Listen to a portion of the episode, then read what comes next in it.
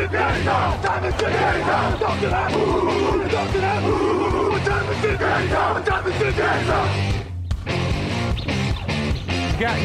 Hulk left slot. Dixie left, Key left. Mercedes, wide chip, Ricky. Fever left, 75, Katie, Omaha. Quick, go.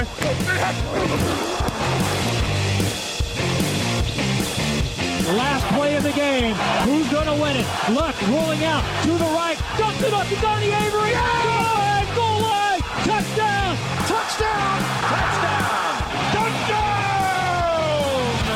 Bonjour à toutes. Bonjour à tous. Épisode 473 du podcast Touchdown Actu. Mettez votre casque et chaussez vos crampons. On va parler draft. Jean-Michel Bougeard au mic et pour m'accompagner, Victor Bouillet. Salut Victor, ça va ? Ça va, ça va. Jean-Michel au mic. Yeah. On voit l'influence Marseille, IAM. On voit cette jeunesse-là qui est derrière toi. Night Dog, yeah. Aujourd'hui, une position premium, celle des cornerbacks. Ces joueurs chargés de marquer les receveurs adverses, se charger de ne pas donner de possibilité aux quarterbacks adverses. Alors, comme toujours, on va commencer avec deux joueurs et puis ensuite, on déroule. Allez, c'est parti. Hey, Kurt Warner here. Hi to everybody at the Touchdown Podcast.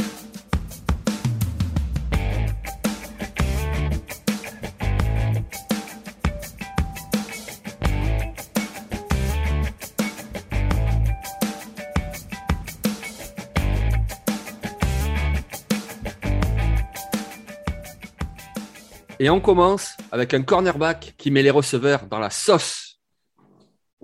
Ah là là, quelle transition magnifique. Ahmad Sauce Gardner, oui, c'est son surnom, hein, c'est lui qui l'a choisi, c'est pas nous.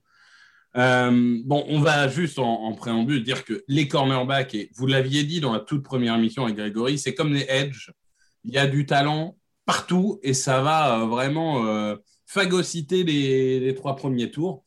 Donc Ahmad Gardner, c'est un joueur qui a une dimension athlétique pour jouer en NFL. Globalement, il est bon tout le temps, c'est-à-dire qu'il est bon en homme à homme, il est bon en zone. Quand je dis il est bon en homme à homme, il peut défendre un receveur rapide, il peut défendre un receveur costaud.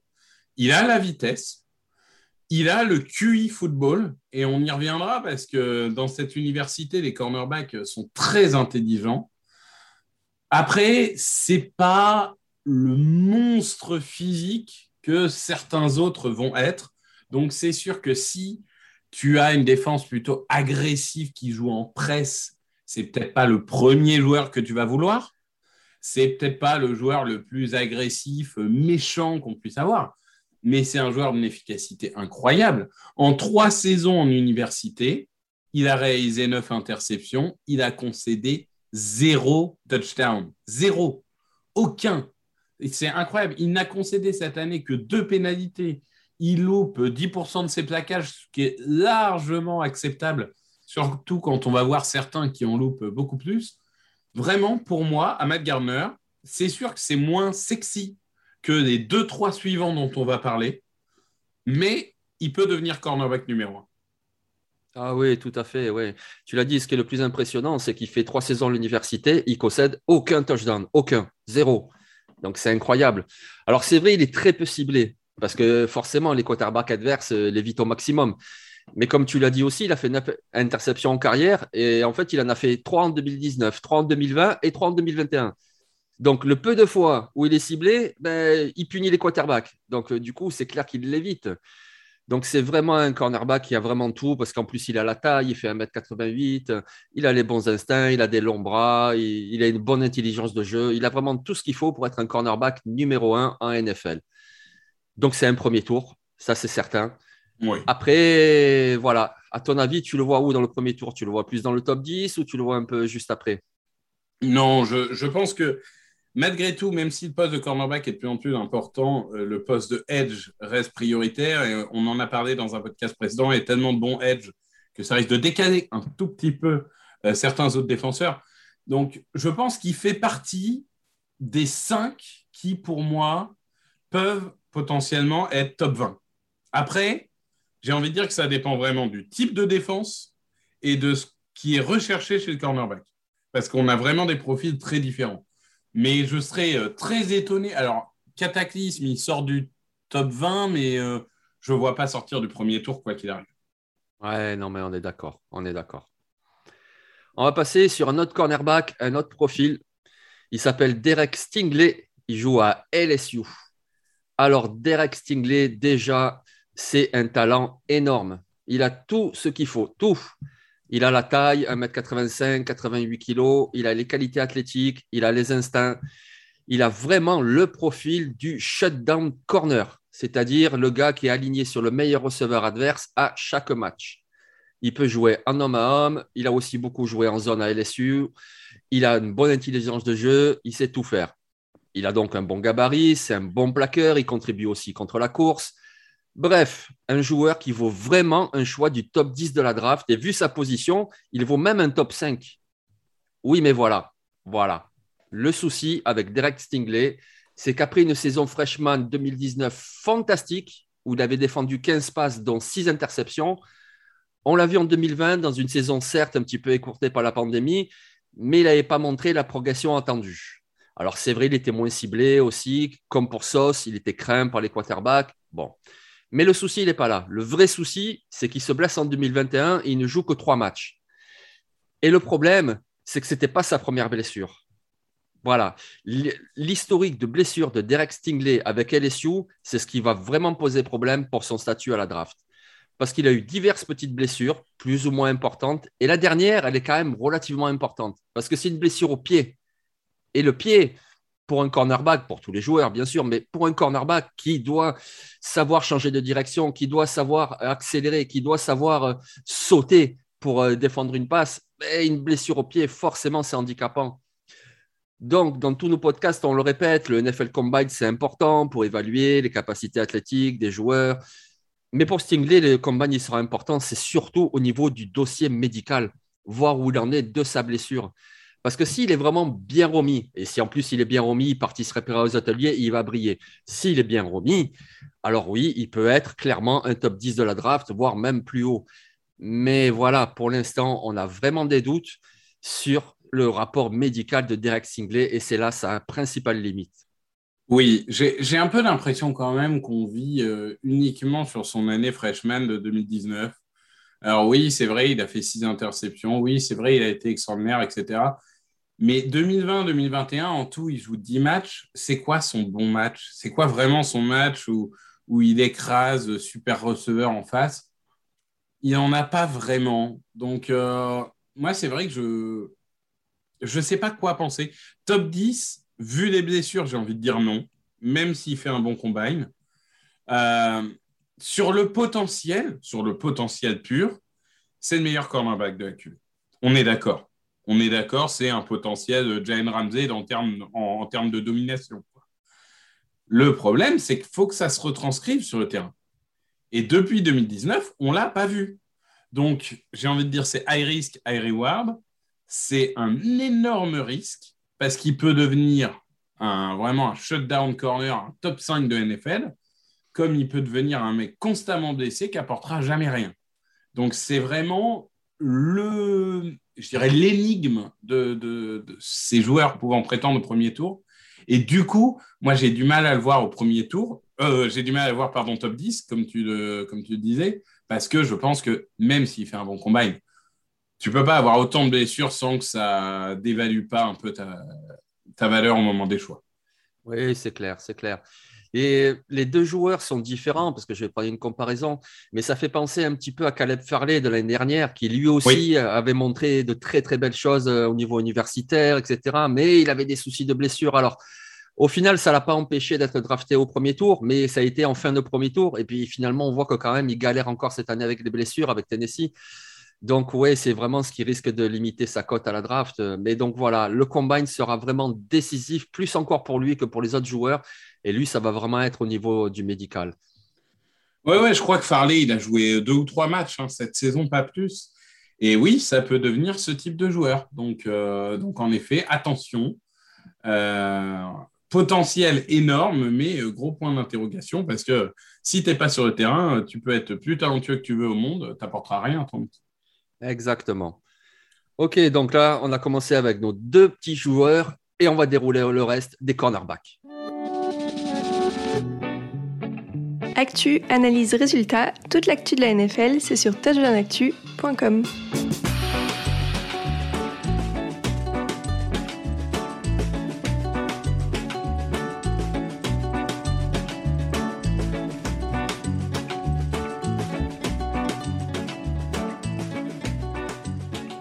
On commence cette deuxième partie avec un joueur de la conférence SEC.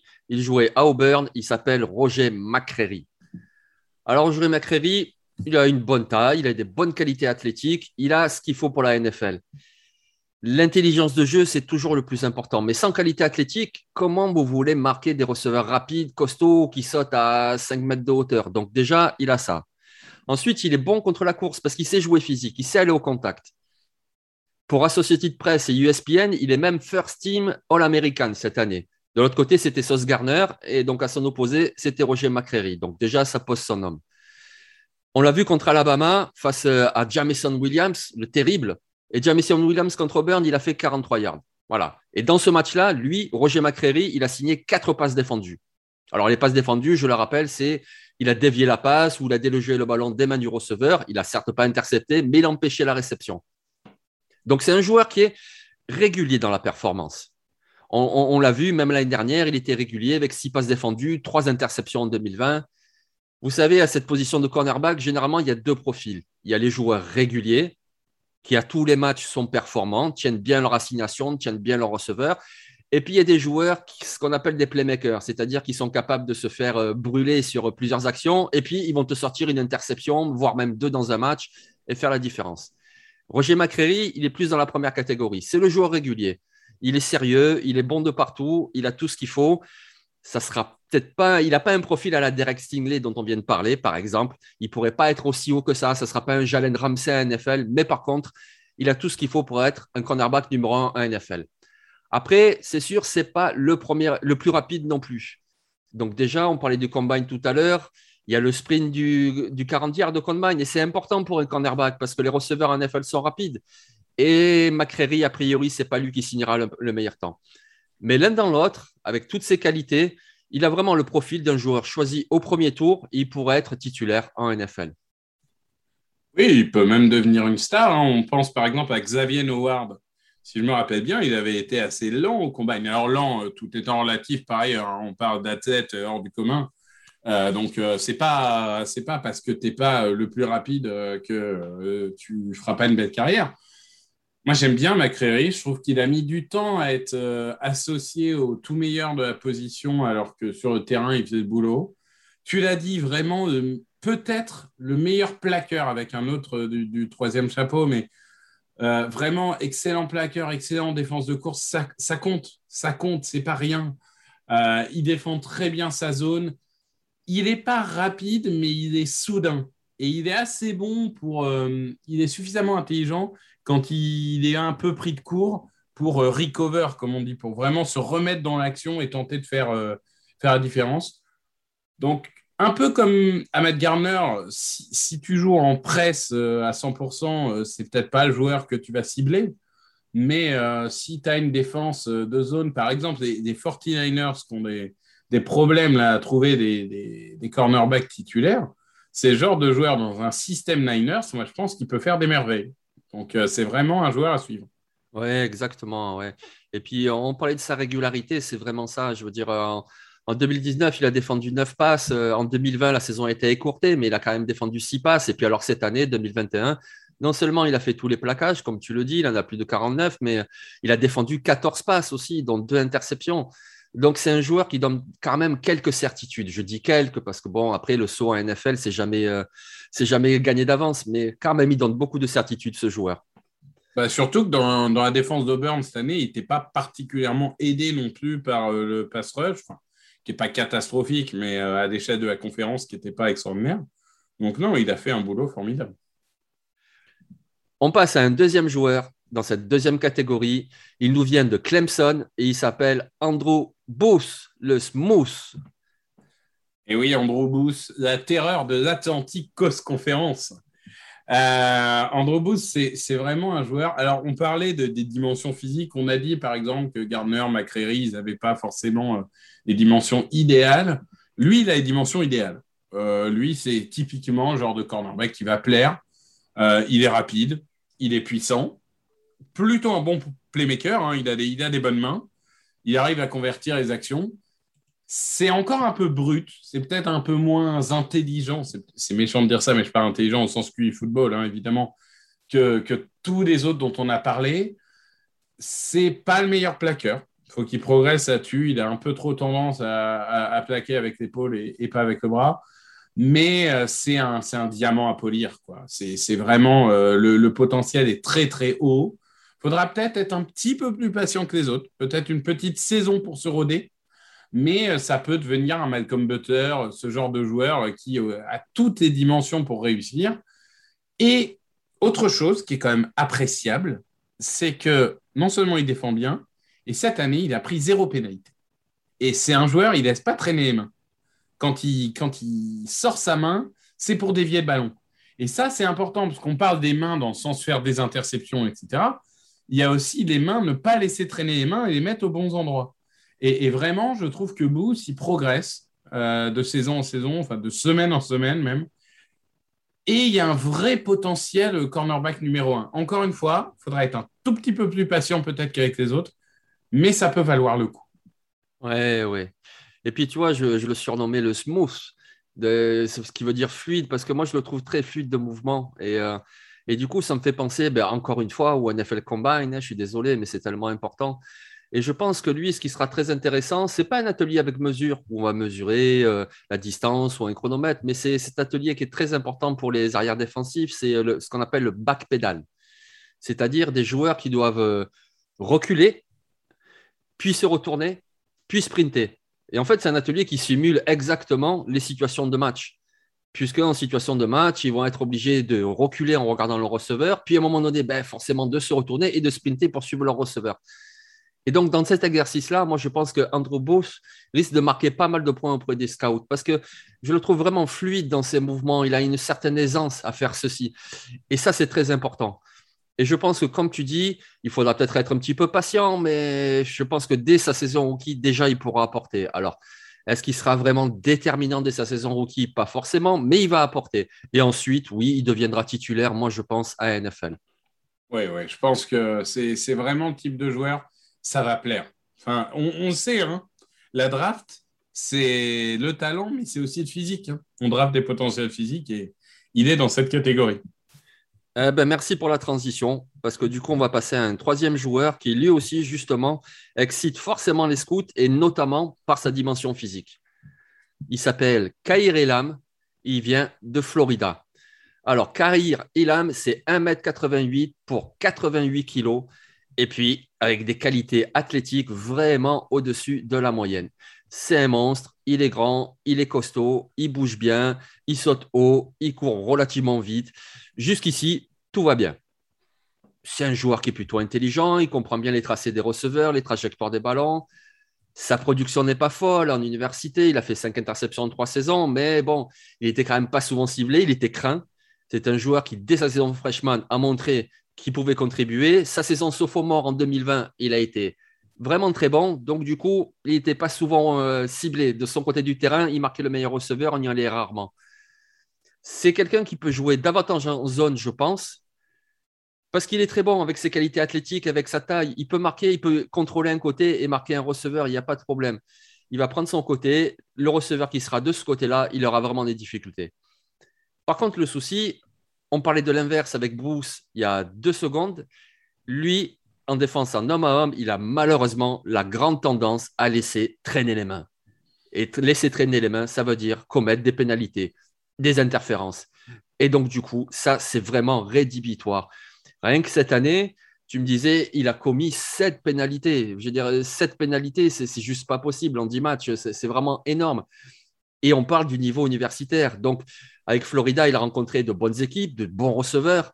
Mais en NFL, ça va être tous les dimanches qu'il va rencontrer des receveurs encore meilleurs. Donc, cette tendance-là à commettre des pénalités, ça risque de vraiment le pénaliser. Il y a un côté de Jesse Horn, en fait. C'est ce genre de joueurs qui sont très bons, mais c'est tout le coaching qui va avoir lieu dans les premières années en NFL qui vont déterminer s'ils vont réussir à gommer ces erreurs ou pas. Oui, Oui, et les erreurs, c'est notamment aussi contre le jeu de course. On parlait des plaqueurs. Ben, lui, le problème, c'est que ce n'est pas un excellent plaqueur. Déjà, il a tendance à un petit peu prendre des mauvais angles, souvent. Et il prend un mauvais angle et ensuite, c'est terminé. Il ne peut pas rattraper son erreur.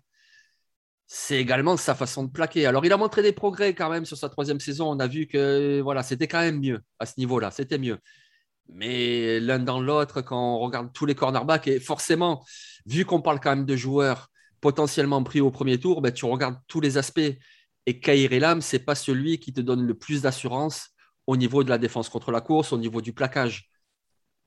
Mais l'un dans l'autre, ses qualités athlétiques, son gabarit, tout ce qu'il a, je pense que quand même, il peut bien valoir un choix de fin de premier tour. Moi, je dirais une fin de premier tour. Qu'est-ce que tu en penses ?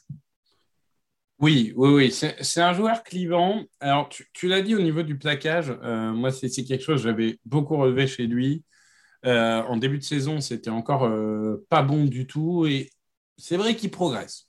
Faut lui reconnaître que la deuxième partie de saison a été bien meilleure. Il a changé sa technique de plaquage et ça a réussi. Donc, j'ai envie de dire bon point parce que des joueurs qui savent se remettre en cause et essayer de changer et pas des mecs têtus qui disent « de toute façon, je suis le meilleur, j'ai rien à changer ». Bon, tu te dis « déjà, ça veut dire que le mec, c'est un bosseur ». Bon, après, c'est un bosseur, mais il est à Florida, hein, donc tu peux jamais être sûr, il a peut-être des flingues dans son coffre.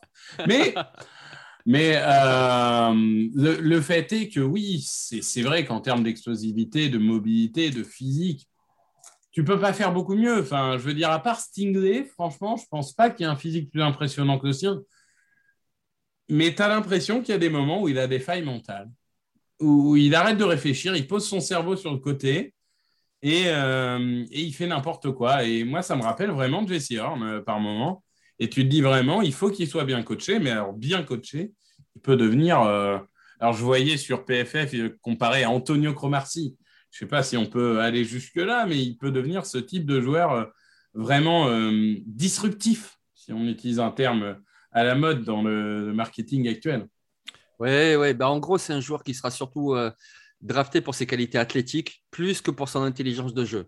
Alors, ça ne veut pas dire qu'il joue mal, qu'il ne comprend pas le jeu. Évidemment, on parle quand même d'un premier tour. C'est un bon joueur. Hein. Mais c'est ses qualités athlétiques qui font vraiment sa valeur.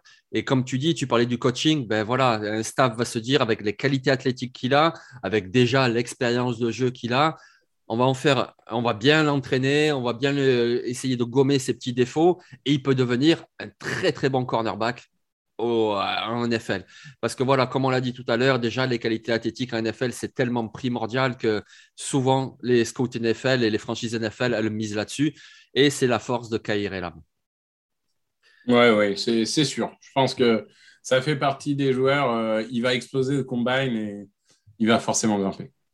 En tout cas, dans cette troisième partie, on a parlé de trois cornerbacks très intéressants et trois cornerbacks avec trois profils très différents. Roger McCreary d'Auburn, Andrew Booth de Clemson et donc Kaiir Elam de Florida.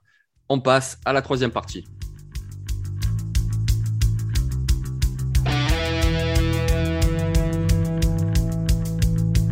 Actu, analyse, résultats, toute l'actu de la NFL, c'est sur touchdownactu.com.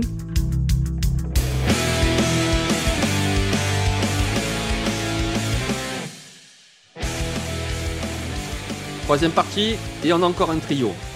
Alors, pour ce dernier trio, on va commencer avec un joueur qui est très intéressant, qui vient en plus de l'université de Washington, habitué à former des defensive backs en veux-tu, en voilà, de Marcus Peters à Desmond Trufant, de Buda Baker à Taylor Rapp. Victor, tu vas nous parler d'un autre Mac de cette draft, après Roger McCreary, et donc c'est Trent McDuffie. Oui, Trent McDuffie, je pense que c'est le 7e qui peut prétendre au premier tour. Ça peut paraître beaucoup, mais l'année dernière, par exemple, au premier tour, on a 6 edge. Ça peut arriver. En tout cas, il n'ira pas loin dans le deuxième tour. C'est un joueur intéressant parce qu'on a souvent ce type de joueur. Tu parlais en off, quand on parlait d'Elijah Molden, moi je parlais d'Asante Samuel.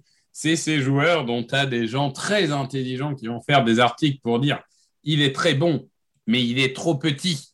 Alors bon, il est trop petit, ça c'est toujours l'argument. Il y a plein de cornerbacks qui font 5-11 et qui ont des très bonnes carrières en NFL. Je pense qu'il est explosif. Lui, il a beaucoup de recover, un peu comme l'autre, McCreary. Si jamais il fait une petite erreur, il arrive à vraiment la corriger avec le bon mouvement, la bonne récupération, bon plaqueur, bon en presse. Alors oui, c'est sûr que c'est pas une dimension physique hallucinante. Et j'ai envie de dire qu'il faut qu'il fasse plus d'interceptions. Parce que je regardais ses matchs quand même, il a beaucoup d'opportunités et il ne convertit pas forcément autant qu'il devrait. Donc ça, c'est quelque chose sur lequel il va devoir travailler. Mais globalement, moi, je pense que si jamais il n'arrive pas à devenir un titulaire en cornerback, il peut devenir un titulaire en safety. C'est un joueur que j'aime beaucoup. Même s'il est trop petit, je pense qu'il a trop de talent pour être ignoré. Oui, et puis de toute façon, les défenses NFL, elles utilisent la plupart du temps 5 defensive backs. Donc, même si Trent McDuffie, ce n'est pas le plus grand, il y aura toujours une place pour lui, que ce soit plus à l'intérieur, que ce soit plus à l'extérieur aussi. Donc, il y aura une place pour lui. Après, c'est vrai que le problème de taille, voilà, c'est quand même quelque chose à considérer.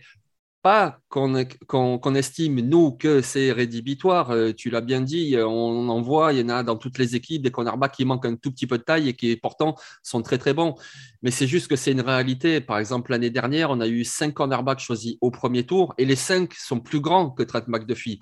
C'était Jesse Horn, Patrick Surtain, Caleb Farley, Greg Newsome, Eric Stokes. Ils sont tous plus grands que lui.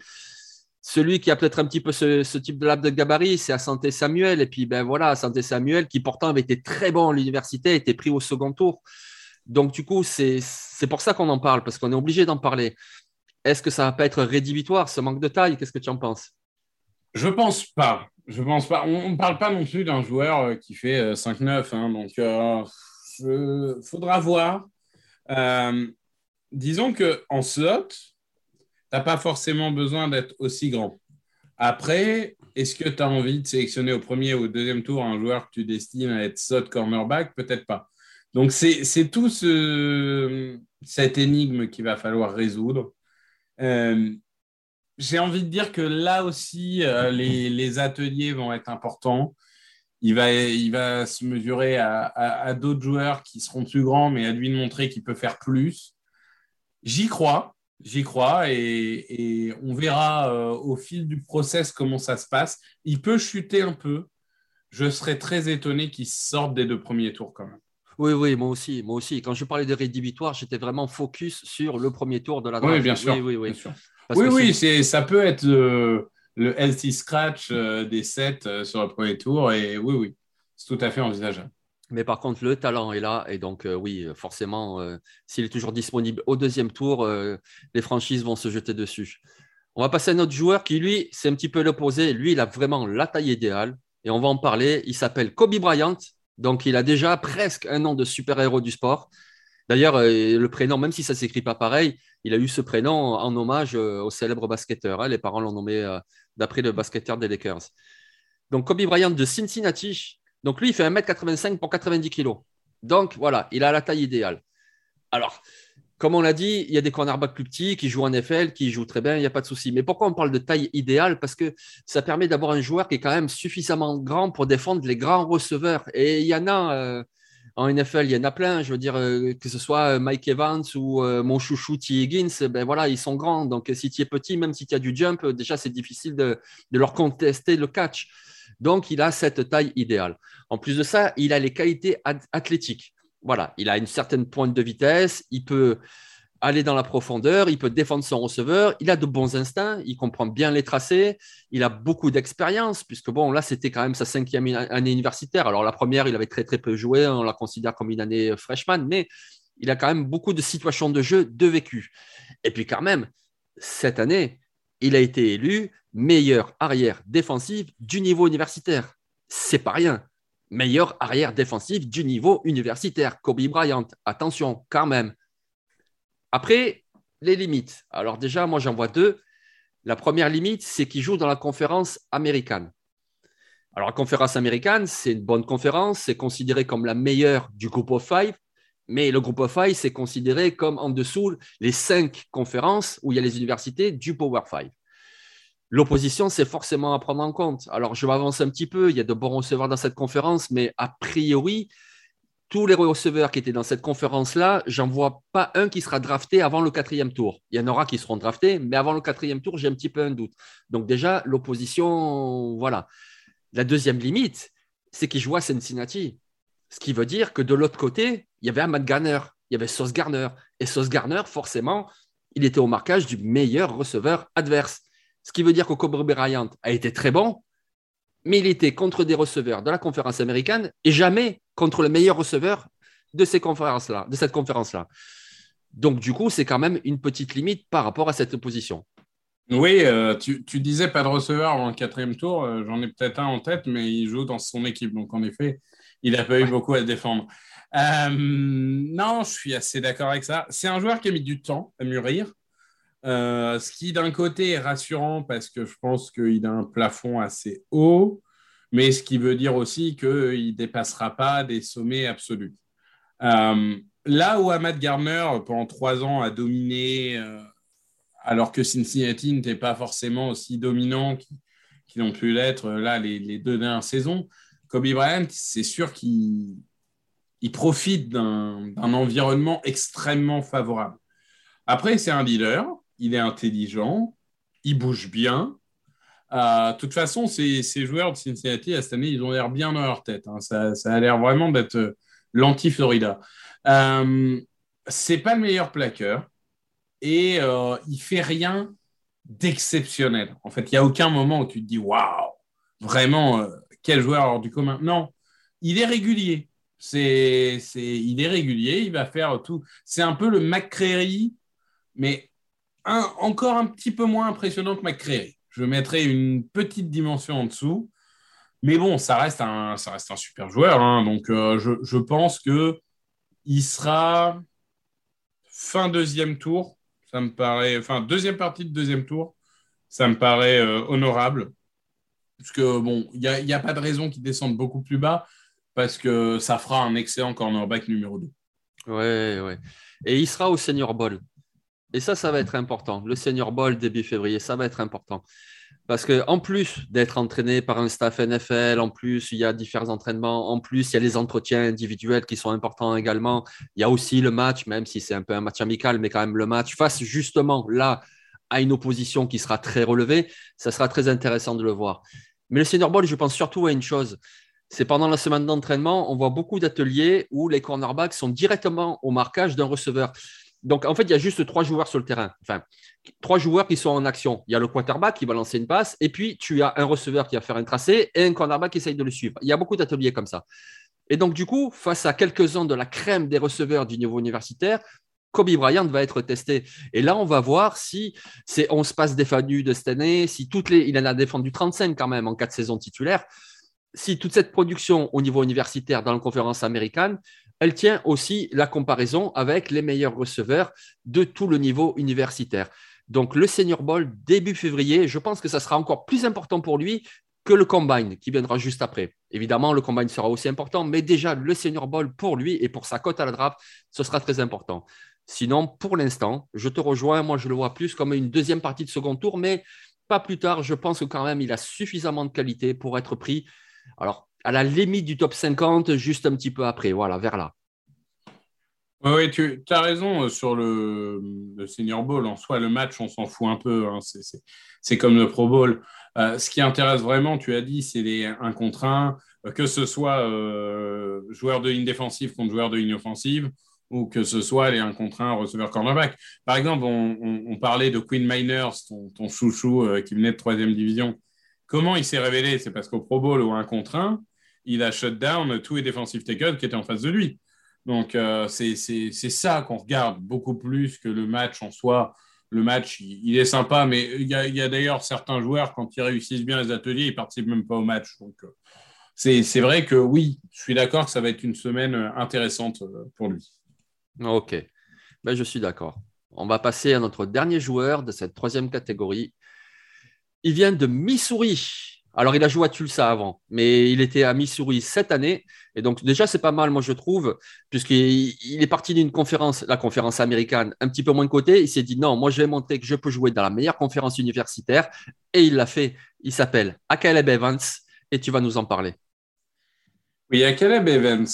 Alors là encore, physiquement, il coche toutes les cases, globalement. C'est un joueur physique, c'est un joueur fait pour le press. Lui, pour le coup, il a des mains puissantes, peut-être pas jusqu'à violentes, mais puissantes.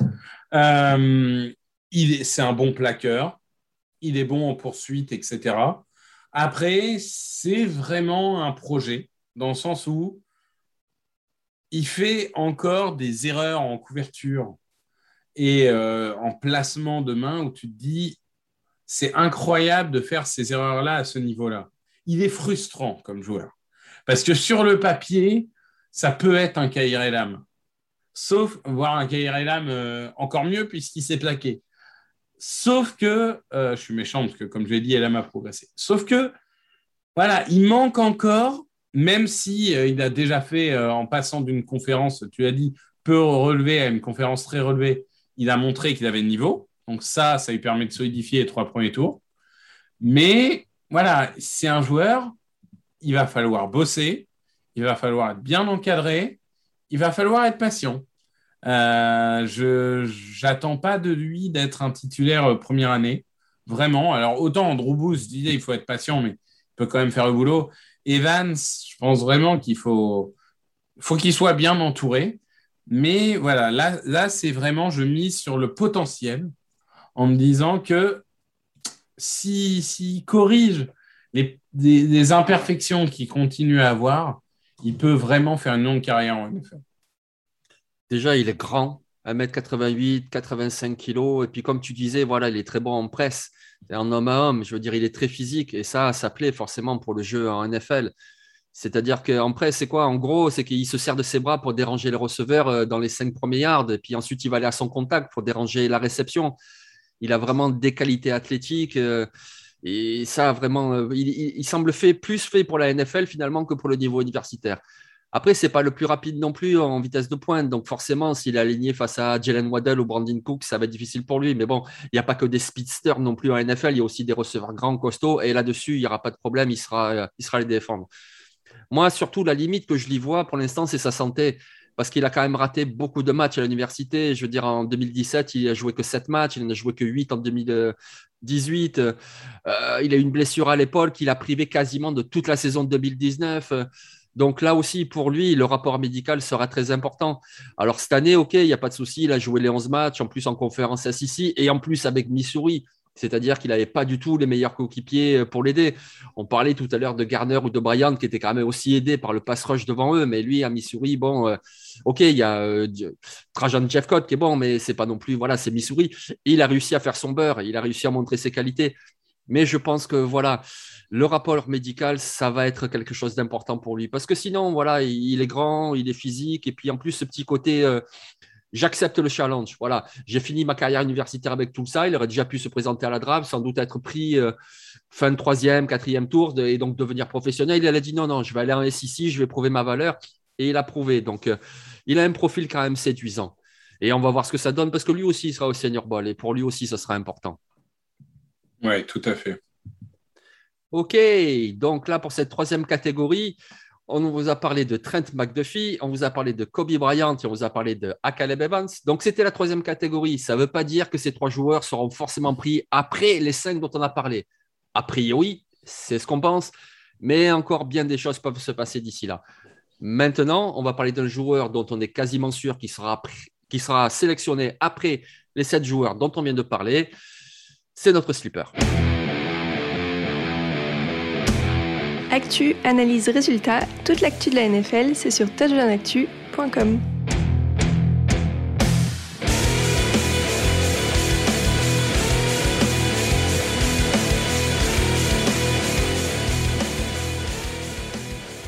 Notre sleeper du jour Alors attention, un joueur un petit peu au profil inhabituel, tout de même inhabituel, c'est quelqu'un qui nous vient de Iowa, qui a été très productif. Il s'appelle Ray Lemos. Mais moi, la première question que j'ai envie de te poser, Victor, c'est « White men can't jump ». Est-ce que les Blancs savent sauter ? Vous avez tous vu ce film, j'imagine. Et voilà, je me pose la question. Oui, ben c'est vrai que c'est un peu un running gag depuis des années, c'est-à-dire que depuis 2002, il n'y avait pas eu de cornerback blanc en NFL. Il y en a eu un cette année, je crois que c'est Troy Apke. Je ne sais pas comment on prononce. Oui, et encore, c'était un safety à l'université. Il a été rebasculé en cornerback et ce n'est pas un titulaire à Washington. Ouais. C'est ça, il joue à Washington. Là encore, on ne parle pas d'un joueur qui sera titulaire dans les premières années, mais en effet, Ray Lemos, il a surpris parce que Iowa, en début de saison, a vraiment sorti un début de saison qu'on n'attendait pas, porté par une défense absolument géniale. Et un des moteurs de cette défense, c'est Ray Lemos. Ray Lemos, ce n'est pas le plus rapide. Il n'a pas une vitesse incroyable, mais c'est un playmaker. Alors ça, pour les interceptions, les touchdowns défensifs, il est là. C'est vraiment sur les défenses de zone, il a le nez pour trouver le bon angle, pour anticiper ce que va faire le quarterback. Et en plus, c'est un bon défenseur de course. Donc, je trouve que globalement, c'est un joueur qui sera forcément utile. C'est un joueur qui, à mon avis, est destiné au slot parce qu'il n'aura pas les dimensions physiques et la vitesse pour être vraiment à l'extérieur. Après, dans une défense de zone, ça peut arriver, hein, mais le fait est qu'il est dans ses dimensions physiques. Il n'est pas particulièrement petit, il n'est pas particulièrement grand, mais surtout, il a une envergure qui est un peu limitée. Donc, je pense que son physique fera de lui un joueur de slot, mais... Voilà, c'est un joueur qui a explosé cette année, qui a vraiment montré qu'il était un leader de cette équipe. Le leadership, c'est important. Et il va avoir sa chance. À mon avis, il va avoir sa chance parce que c'était pas gagné. Hein. C'est un 2 étoiles à la base et il progresse chaque année. Je crois qu'il est lui aussi invité au Senior Bowl. Peut-être que je dis une bêtise.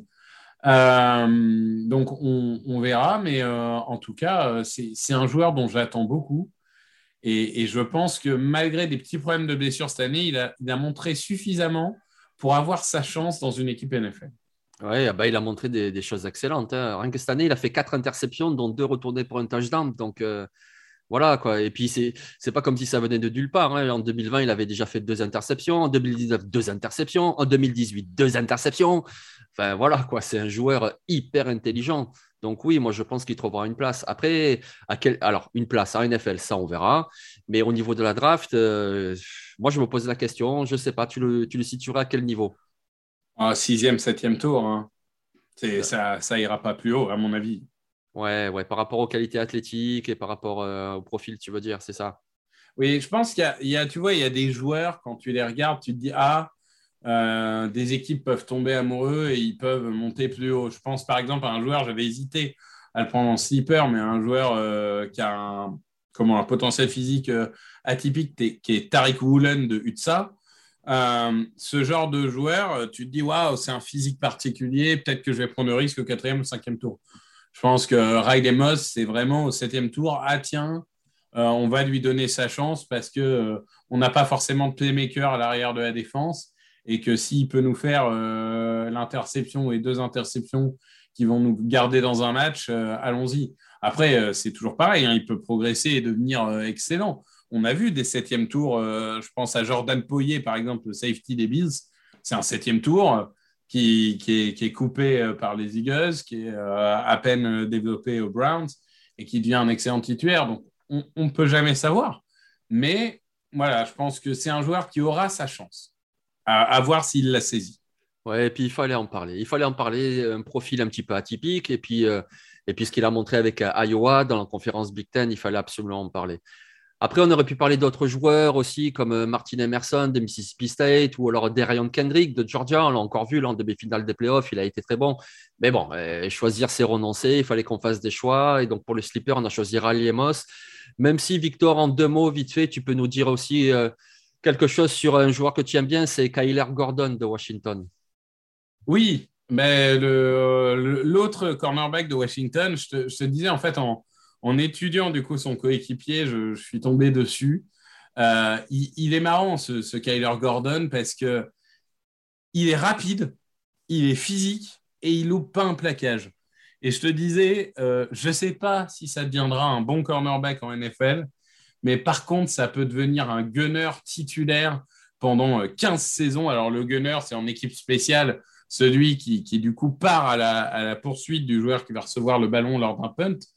Mais vraiment, je pense que faut jamais négliger au 6e, 7e tour les joueurs qui ont des aptitudes à jouer en équipe spéciale.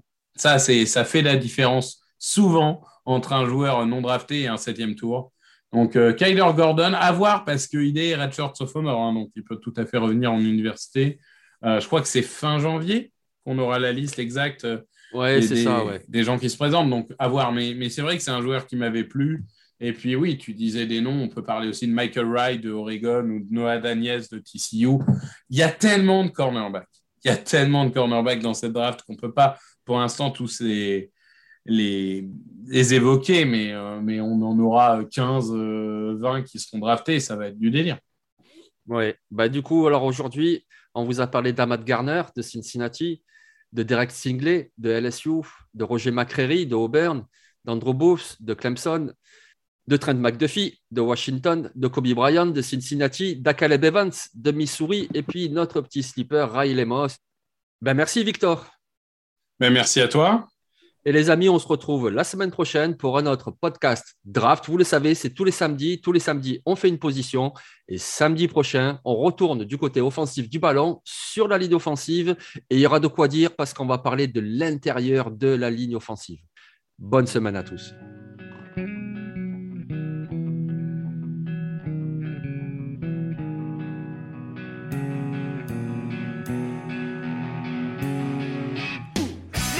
Analyse, fromage et jeux de mots, tout sur le foutu est en TDAQ. Le mardi, le jeudi, tailgate au risotto, les meilleures recettes en TDAQ. Fumble pour JJ Watt, Bismuth pour Marshall Lynch, Rocas Global Beckham, Tom Brady quarterback, calé sur le fauteuil, option Madame Irma, à la fin on compte les points et on finit en requin.